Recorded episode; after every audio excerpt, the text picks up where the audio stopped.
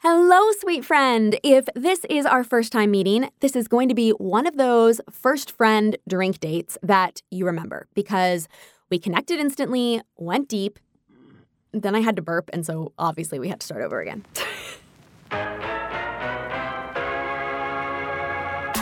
You're welcome. What was that? You're welcome. with Hillary Rushford. Say it again. You're welcome. in advance. Hello, sweet friend. If this is our first time meeting, this is going to be one of those first friend drink dates where you remember it because we connected instantly, went deep, shared vulnerably, and knew within like 30 minutes we were going to be true friends. Because despite having been in business for seven or eight years now. You can listen to my short story of that in episode zero. I've decided this is the right time and place to share some things I've never shared before. Literally, some things maybe 20 people in my life know. I've thought for a lot of years now about when and how would be the right time and place to share. And my intention with this podcast and the videos we're also creating is whichever platform is best for that topic to speak to the one. And what I mean by that is creating content that's just like the conversations I have with my real best friends vulnerable, specific, what they personally need to hear. When one of my best friends tells me the voice note of advice I sent was exactly what they needed to hear, it makes my day. It's one of my favorite signature ways to love people is I send a ton of voice notes. So this podcast is my personal voice note to you. Not every episode may be what you need to hear in this moment, but I'm trusting that it is for someone. And that one person, you, having more hope or joy or wisdom or clarity in your business, beauty, life, will be worth it.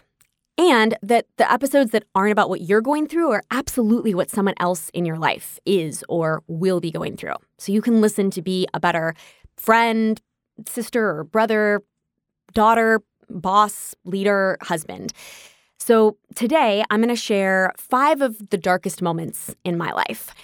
By contrast, I'm at a place in my life where I have never been happier, healthier, or felt more richly blessed.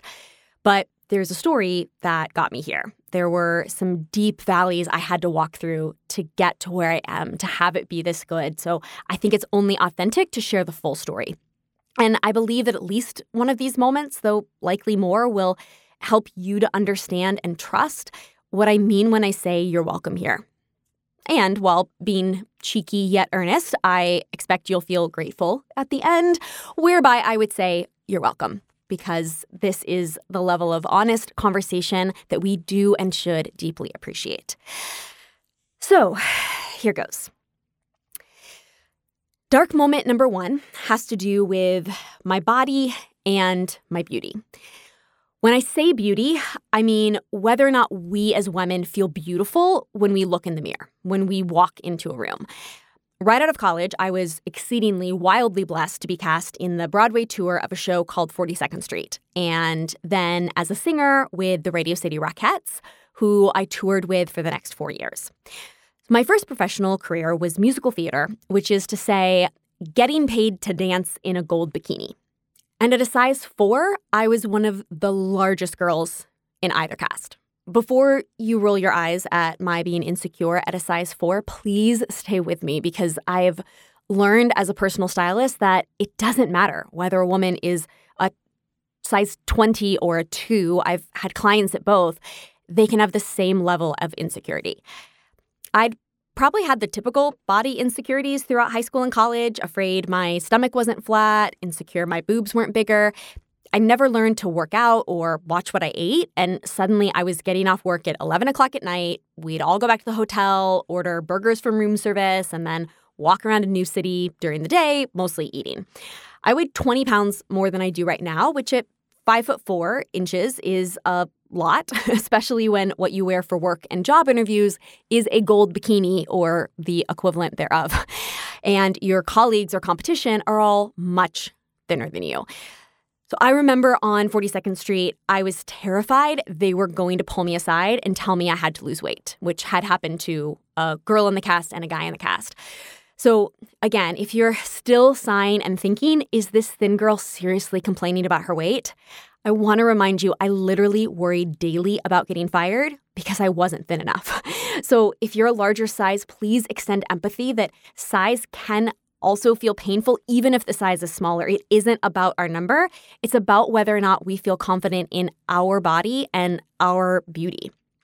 During Rockettes, I was terrified each year that it would keep me from getting recast. And the year I re auditioned and the director, Linda, told me I looked skinny, I walked out of the audition with the most confidence that I would be rehired. I hated that I was overweight for my body and for the industry that I was in, and I didn't know what to do to fix it. The year I was skinny, by the way, I'd had my appendix out, so that wasn't really a sustainable diet plan. um, I'd tried yoga, working out with a friend, and then I'd have a panic attack because I really wasn't really sweating to burn calories and not try it again. I'd tell myself I shouldn't overeat and then feel like I couldn't physically stop myself from eating not two, but four pieces of pizza or more. There were times I tried to be anorexic. I just couldn't stick with it. I tried to be bulimic, but I couldn't go through with it. I tried that lemon juice and cayenne pepper diet that Gwyneth Paltrow's doctor recommends and only made it a day. So I've never had an eating disorder, but my head and heart have been just as desperate.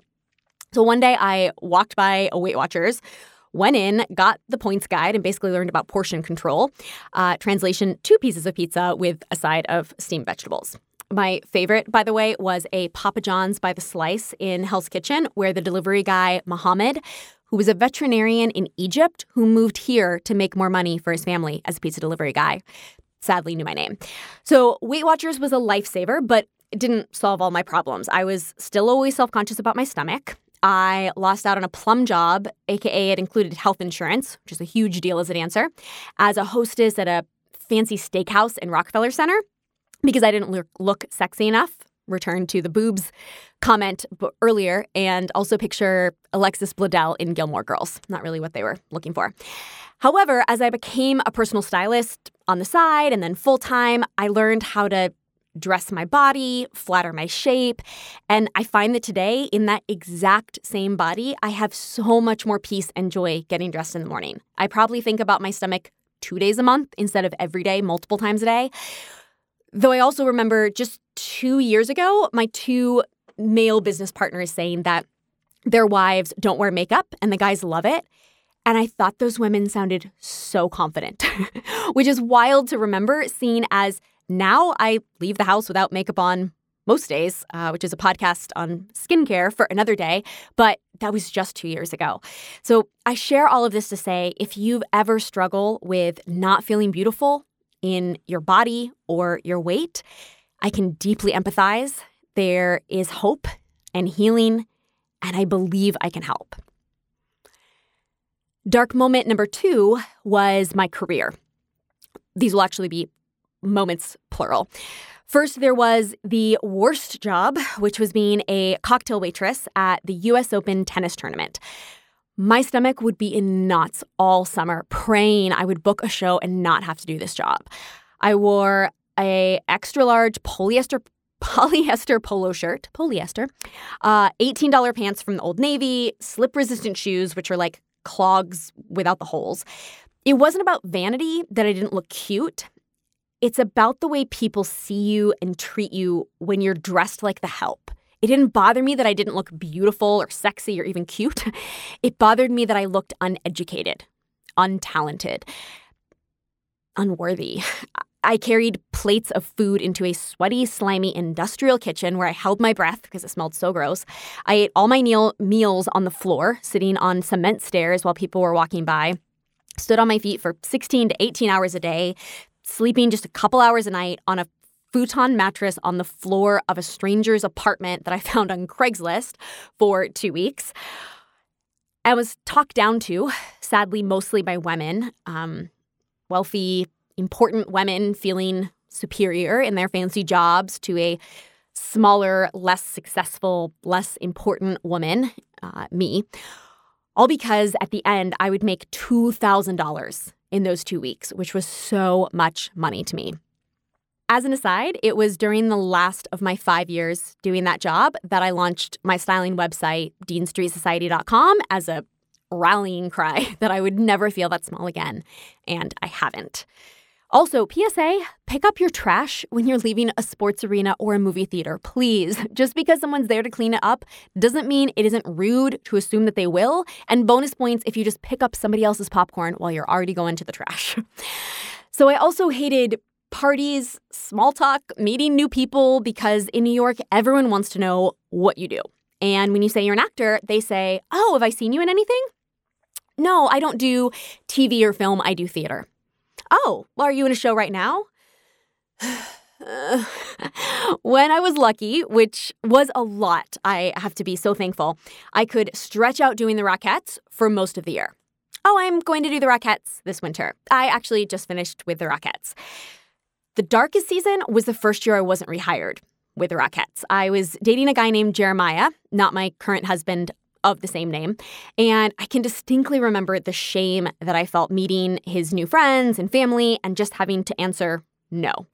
Basically, nope. I'm not doing anything that will indicate to you whether or not I am talented or completely pathetic and totally delusional. What I remember as the lowest time was back during the recession of 2008 when companies stopped throwing parties, thus hiring caterers or bringing in temps when someone was out sick all of my jobs disappeared, and I had to discover that the cheapest toothpaste where you can save a dollar is on the bottom shelf at the drugstore and had thoughts like trying not to use too much shampoo or toothpaste to make it last longer. Somewhere in here, I claimed on my taxes two different years that I made just $10,000. I'm sure there was some babysitting money and getting paid in cash, that sort of thing in there, but in New York City, I should absolutely have been collecting food stamps. Which is to say, if you struggle with not feeling worthy in your work or around money, I deeply empathize. There is hope. There are new stories for you, and I believe I can help. Dark moment number three was well, was my life. uh, it started when my younger sister got engaged, and I was so excited. Because for some bizarre reason, I had a ton of examples of siblings from our church growing up who had gotten married at the same time. And that's what I just kind of always pictured. And I was dating the first guy since my college boyfriend, of whom I'd said to my mom, he's the one.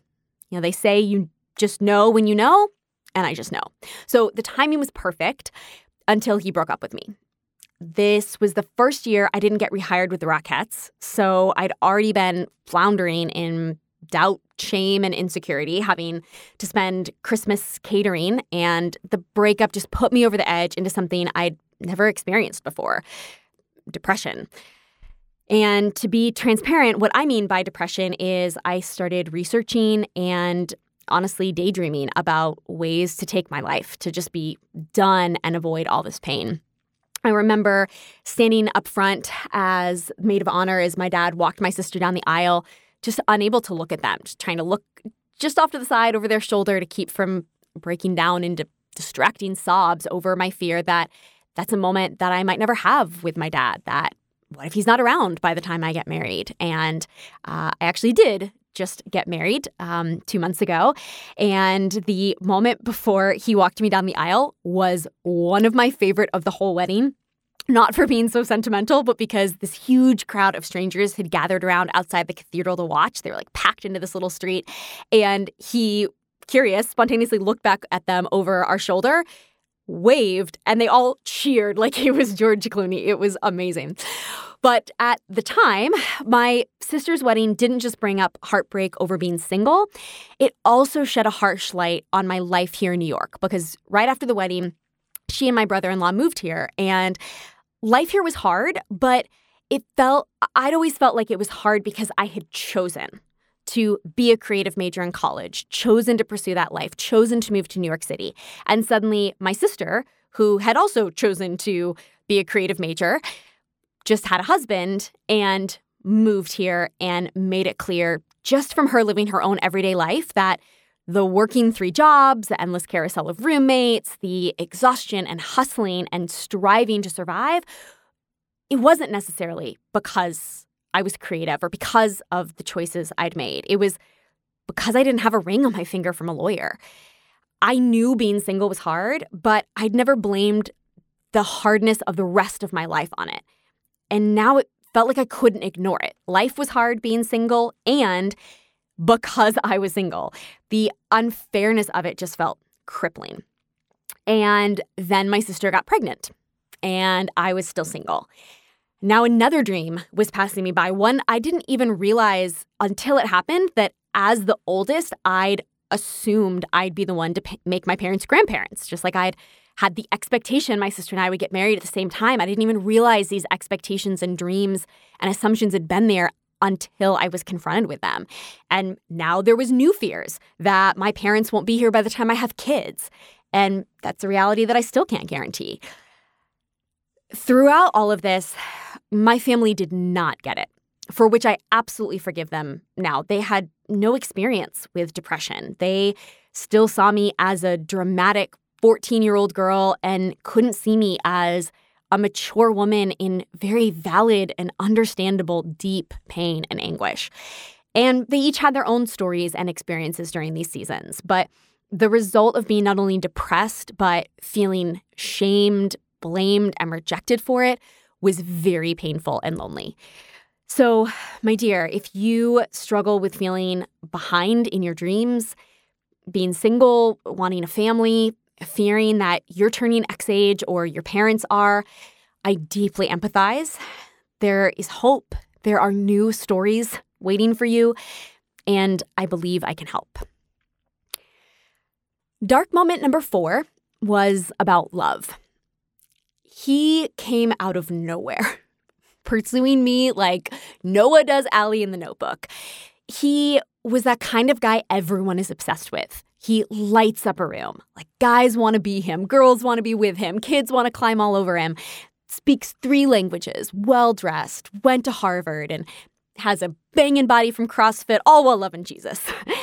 the first real time we hung out, I remember was at a dinner, which uh, my friend Sarah, who's married, met him for the first time and said to me, I don't know who that man is, but he is captivating and I need you to marry him. I fell fast. A few weeks later, I remember my friend Chris said, I've never seen someone pursue a girl like he has you. He just lights up around you. At about six weeks, my best friend said, I just want you to know I see what's happening and I won't be freaked out when you tell me you're engaged. My parents only dated for six weeks. I'm totally supportive. I get it. And then one Saturday, it's like a light switch flipped in his brain. He broke up with me in a five minute conversation with a smile on his face while I bawled. He didn't really give any discernible explanation and left. And I know now in hindsight that he had some mental health issues, that his brain didn't function normally due to some abuse in his childhood.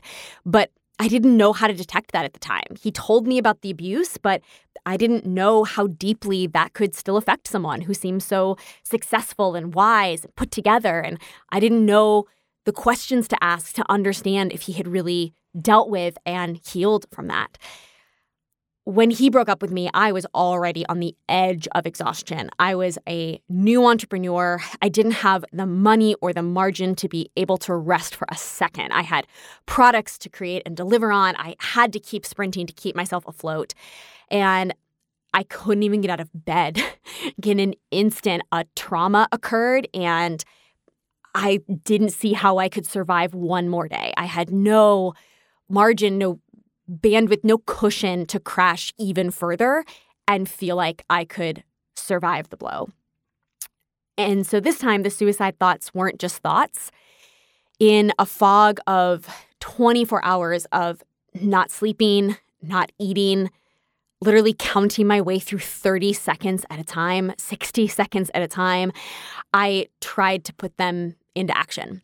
And ultimately, despite being in a state of acute trauma, I was still too logical and was too afraid I would mess it up and end up just deeply injured. And I called 911 on myself. And what happens when you call 911 for suicidal ideation is I spent a week in the psychiatric ward in a poor hospital deep in Brooklyn, which was the most terrifying and therapeutic week of my life. While I, in essence, counseled and befriended individuals with schizophrenia and bipolar disorder, understanding mental health, understanding the plight of the homeless, uh, of those in poor communities in whole new ways. I realize what I just shared is very disturbing, um, and I don't mean to gloss over it or take it lightly, but I'm going to keep telling this story because that actually wasn't the bottom. Because then came dark moment number five about friendship. I'd say within a month of coming home from the hospital, I stopped hearing from my entire circle of friends and haven't heard from them once in the many years since. And because I don't want to belabor this with copious examples, you're going to have to trust me that the reasons around these various friends leaving was weird. And I don't say that to be defensive or blaming. The fact that they make no sense is actually a super important part of the story. So, my best friend of seven years and roommate announced she was moving out. And when I asked why, she gave one reason, and I asked for an example, and she gave one from three years earlier. Something that had happened one time, and I'd apologized for it. She gave another reason, and I asked, When did that start bothering you? She said, Well, when it started happening. And I said, Well, that was happening when we moved in together four years ago. It became clear through many answers like this that our friendship had just unraveled without my knowledge as she either held onto new stories or uh, held onto old stories or created new stories that simply weren't true. She'd been exiting the friendship for years while I saw her every day without ever noticing because she chose to hide it from me. At the same time, another friend underwent uh, a surgery right after a called off engagement, and I nursed her back to health, going on to going over to put on and take off her socks, lower and raise her into bed because she couldn't use her stomach muscles. And a few weeks later, she went on a spontaneous tirade against me where I felt like nothing she was saying made sense. She is the one person who's reached out since to apologize and admit that she was going through some deep trauma at the time that I was triggering but had nothing to do with me. And I recognized that at the time, but the fact that she didn't and other friends didn't meant the relationship just went out like a flame. At the same time, I mean, I literally think this was all in the same week. The pastors at my church asked me to stop opening my home for a small group that uh, included these women that met there. Uh, they said it was so I could, quote, focus on my healing. Even though present at that conversation were other members of the small group who said there wasn't really any pressure on my hosting and the group was a safe space in my healing. So, again, just another moment that didn't really make sense. But the group moved with the friend who'd tiraded against me, so I decided to give her some space. It felt like a good time. I distracted myself. I visited visited another church for a while with a guy I was dating. And I looked up one morning and realized it had been months and I hadn't heard from any of my former best friends or the pastors supposedly concerned with my healing. I'd been released from the hospital like 3 months earlier for suicidal ideation and no one was concerned that they hadn't seen me since. Now, I share that not to make a case for my side. These were wonderful people, a wonderful church. I don't blame them. I forgive them, and I'm not defensive about what happened. I share those stories in broad strokes because I hope you can get a glimpse that when I was at my lowest, I was suddenly all alone, and it made absolutely no sense whatsoever. And the whole thing dark moments four through five, the heartbreak, suicidal ideation, loss of my friends and my church was all collectively the best thing that ever happened to me. If you struggle with depression, anxiety, heartbreak, loss, friendship, if you're a fellow entrepreneur or heck human who's ever felt so exhausted overwhelmed, lost, hopeless, underwater that you don't know if you could keep going, I deeply empathize. There is hope. There are new stories waiting for you. And I believe I could help. My hands feel cold, honestly, just from recounting those stories, but especially those last two. But those dark moments gave me the wisdom and life experience that gave me the life I love today. The struggle with my beauty made me so aware of the difference when I did grow in my confidence through clothing that it made me a deeply empathetic and passionate stylist who runs a whole company on exploring what makes women feel beautiful. For you, maybe your hard spots are what make you or will make you more tender towards other human beings, or maybe they're one of your true life callings. The smallness over career and money made me so aware of the difference when I did feel empowered, having built a successful business, and am therefore so passionate about helping other entrepreneurs discover and do the same. Having no money made me so grateful for and wise with money that I was able to grow my company where a lot of my colleagues got caught up in spending and status. So maybe your current limitations will give you the gratitude to succeed with humility and grace, or other wonderful adjectives that make your life experience better. And the deep pain of singleness, the depression, heartbreak, losing my friends and my church, it led me to eventually find a new church home, uh, go on a journey of self discovery to heal my anxiety, into lots of therapy, go deeper in my faith, be committed to finding a new community at that church so that I showed up on the first Sunday of a new location, super scared because I didn't know anybody, and met the man who became my husband and all four girls who became my bridesmaids and was emotionally healthy enough that I didn't scare any of them away. So maybe there's growth in your waiting that will make your dream even better. You'll have an even better marriage, be a better parent or friend. Today, for now, I am living a happily ever after. I would not have the business, business partners, amazing husband, dear friends, any of the things I treasure, any of these gifts, if I hadn't hit some rock bottoms that made absolutely no sense at the time and royally sucked.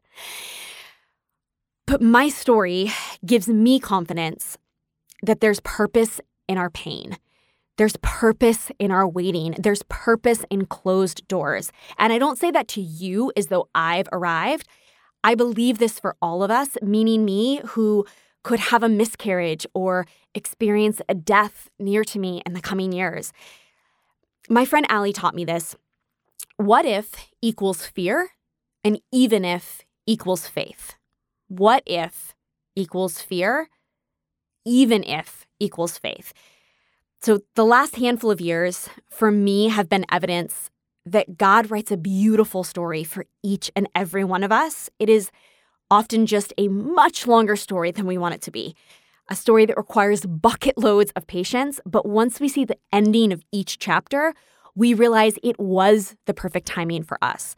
That even if it doesn't look what we like what we expected, it will be better. That our hearts will shift to desire something else. We won't be disappointed by what we get. We'll be delighted by what we're gifted. We'll grow in the process and we'll find that it does get better. I hope you feel you're welcome here in my virtual living room.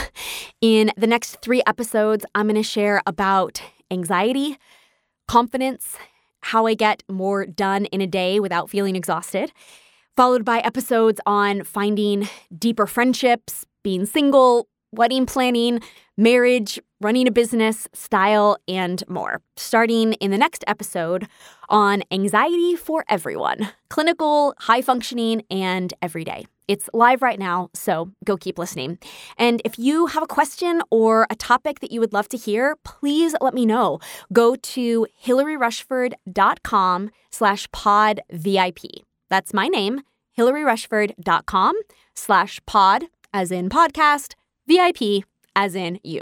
You can hit record right there and send me a voice memo uh, asking a question or discussing uh, a topic that you'd like me to dive into, or you can email me a voice memo or send your questions to hello at hillaryrushford.com or just hit the contact button on my Instagram profile. If you got something out of today's podcast, the quickest way you could say thank you is hit the subscribe button and download any episodes available thus far. Those downloads help this podcast pop up for more new friends wandering around podcast land. And if you feel this chat would bless someone else struggling with just one of the things that I struggled with or shared today, giving this podcast a review or sharing on your social media is the most powerful way you can bless strangers and friends by encouraging someone else to listen. So I'll see you inside episode two with Grace and Gumption. And you're welcome in advance. Oh, wait. One more thing. Don't miss this. Before you go, love. P.S. At the end of every episode, I want to share something I'm loving lately, like that random text or DM you send a girlfriend when you see something cool on Instagram or an article. This is that. So, lately, when I'm feeling stuck, blah, kind of tired or antsy in the middle of my day, I move. Super simple, super quick, I move. So, for years, when the weather is nice, that's been a quick walk around the block. I put on my headphones and I pretend that I'm talking to someone because I think best when I'm moving and when I'm talking out loud. So I'll say, like, Hey, lady, so I feel good about what I've gotten done so far today. I finished the first draft of the course outline and I just can't figure out if I want to go back in and go deeper right now because it's already three. So I'm afraid if I don't finish today, am I going to feel demotivated because I like hate starting in the middle of things in the morning? So I'm wondering if maybe yeah, I just talk to myself like a weirdo, but you have your headphones in, so it looks like you're talking to somebody in who actually exists. Um, because I think best while I'm moving. And I got a standing desk. It's my second thing, one that sits on top of your real desk and then you can raise or lower it. Because sometimes I just got to move. My whole team is virtual. We do video calls uh, t- often for strategy or brainstorming meetings. And sometimes I just need to stand, like mid meeting. I just need to sway, have one leg up on my desk, be stretching. Uh, my alternative at the apartment is a stack of books on top of the fireplace that I've made to just the right height to stand with my laptop when I get uh, antsy, antsy in the middle of a call at home. Finally, my most recent one is when the weather's bad and I'm feeling like I'm just hitting an energy wall, I will put on a pump up song and do, quote, yoga for a few minutes. And I use quotes because I don't mean anything formal. I don't do yoga, so I don't have like a routine or a practice. I just down dog, up dog, stretch, child's pose, whatever. I just move.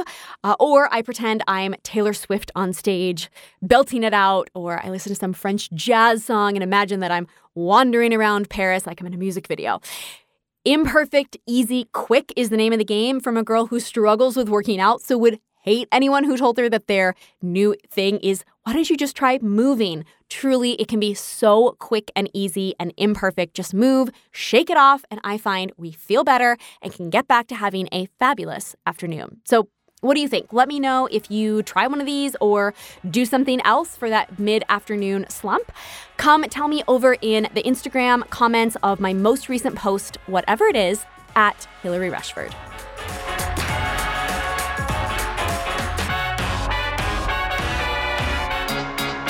Till next Wednesday.